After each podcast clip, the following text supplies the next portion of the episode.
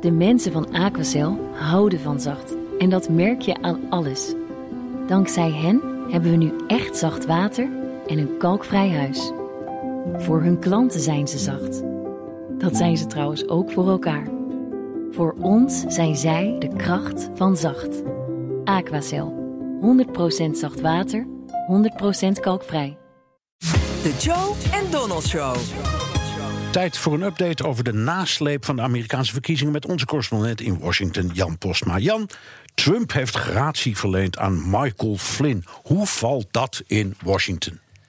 Nou, je kan het al een beetje raden, Bernard. De verontwaardiging bij de Democraten natuurlijk. Eh, die zeggen, ja, die Flynn heeft gelogen tegen de FBI. Hè, over zijn communicatie met de Russen ging dat. Hij heeft twee keer gezegd, eh, heeft hij toegegeven dat hij schuldig was. Dit slaat echt nergens op. Die, die gratie neemt de waarheid ook niet weg. Maar als je dan een beetje kijkt naar uh, de meer Trump-gerichte media... de MAGA-media, zeg ik maar even... en Trumps bondgenoten, daar was natuurlijk gejuich. Het einde van de vervolging van een onschuldige man, zo zien zij dat. En er zijn mensen die zeggen, dit mag helemaal niet, want Trump is zelf betrokken bij deze zaak. Uh, dit is belemmering van de rechtsgang. Nou ja, we zullen het zien. Het, het kan voorlopig weer op die hoge stapel uh, met dingen die eigenlijk mogelijk niet mogen, maar uh, die Trump toch gewoon doet. Ja, hij gaat ongetwijfeld meer mensen gratie verlenen. Dat doet elke president aan het eind van een termijn of als hij afscheid neemt.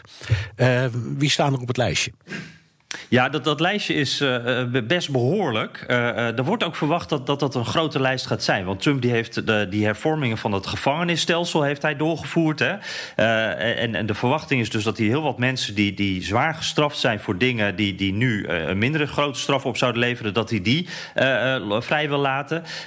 maar het heeft er ook mee te maken dat, dat als hij veel mensen gratie verleent, dat het dan ook wat minder opvalt dat het ook wat mensen uit zijn eigen omgeving zijn. En dan noem ik even een paar namen. Rick Gates, George Papadopoulos. Uh, nou ja, Michael Cohen wordt dan genoemd. Maar ik denk niet dat die ertussen zal zitten. Want daar is toch wel enige ruzie. Maar ook Paul Manafort en Roger Stone bijvoorbeeld. Die worden allemaal genoemd. Dus daar wordt uh, nou ja, met spanning naar uitgekeken. En de verwachting is dan een beetje dat er de komende weken steeds wat namen gaan druppelen. Ja, even één vraagje. Staat op het lijstje van mensen die gratie krijgen van Donald J. Trump ook Donald J. Trump? ja, nou, uh, daar wordt ook heel veel over gespeculeerd. En de vraag is natuurlijk, kan hij dat? Mag hij dat? Het zal in ieder geval heel veel uh, verontwaardiging dan opleveren. En ik denk ook eigenlijk uiteindelijk dat het niet kan... want dan zou hij zichzelf boven de wet plaatsen. maar niemand heeft het ooit eerder geprobeerd. Hè? Dus daar mag het Hoge Rechtshof ja. dan denk ik wat over zeggen. Ja, ja dat wordt spannend. Trump vecht ondertussen nog steeds door... om de verkiezingsuitslag terug te draaien. Ja, en dat is wel uh, interessant. Hij, hij, nodigde bijvoorbeeld uh, gisteren nog politici uit Pennsylvania uit om in het Witte Huis te komen, zoals u dat ook deed bij politici in Michigan. En Republikeinen organiseerden ook gisteren nog een hoorzitting in een hotel in Gettysburg, ook in Pennsylvania dus, bij dat slagveld. Hè.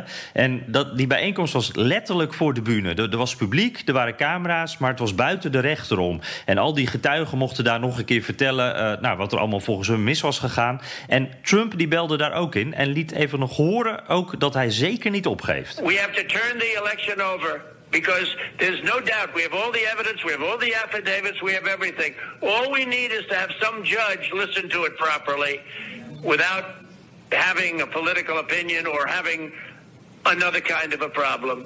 Because we have everything. And by the way, the evidence is pouring in now as we speak.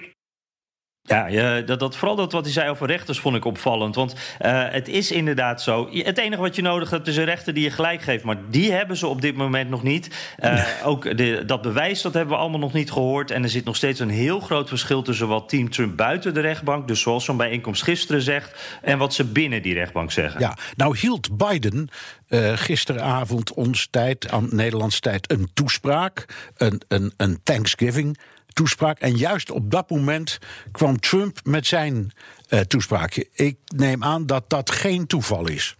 Nee, precies, precies. Ik denk dat Trump echt dacht... ik wil eventjes die aandacht wegtrekken bij uh, president-elect Biden.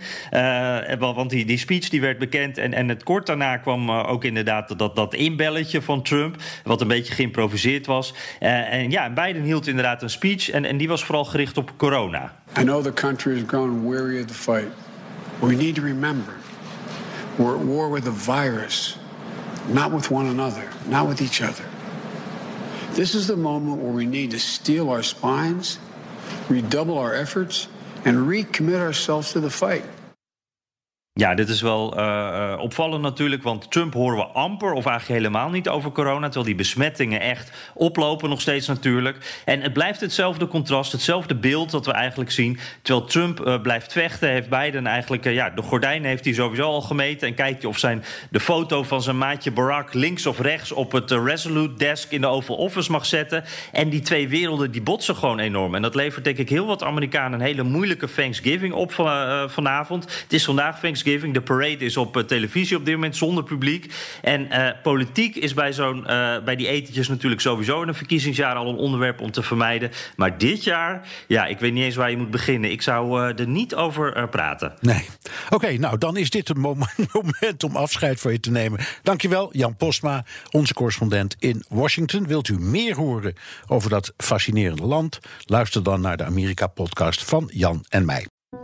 De mensen van Aquacel houden van zacht. En dat merk je aan alles.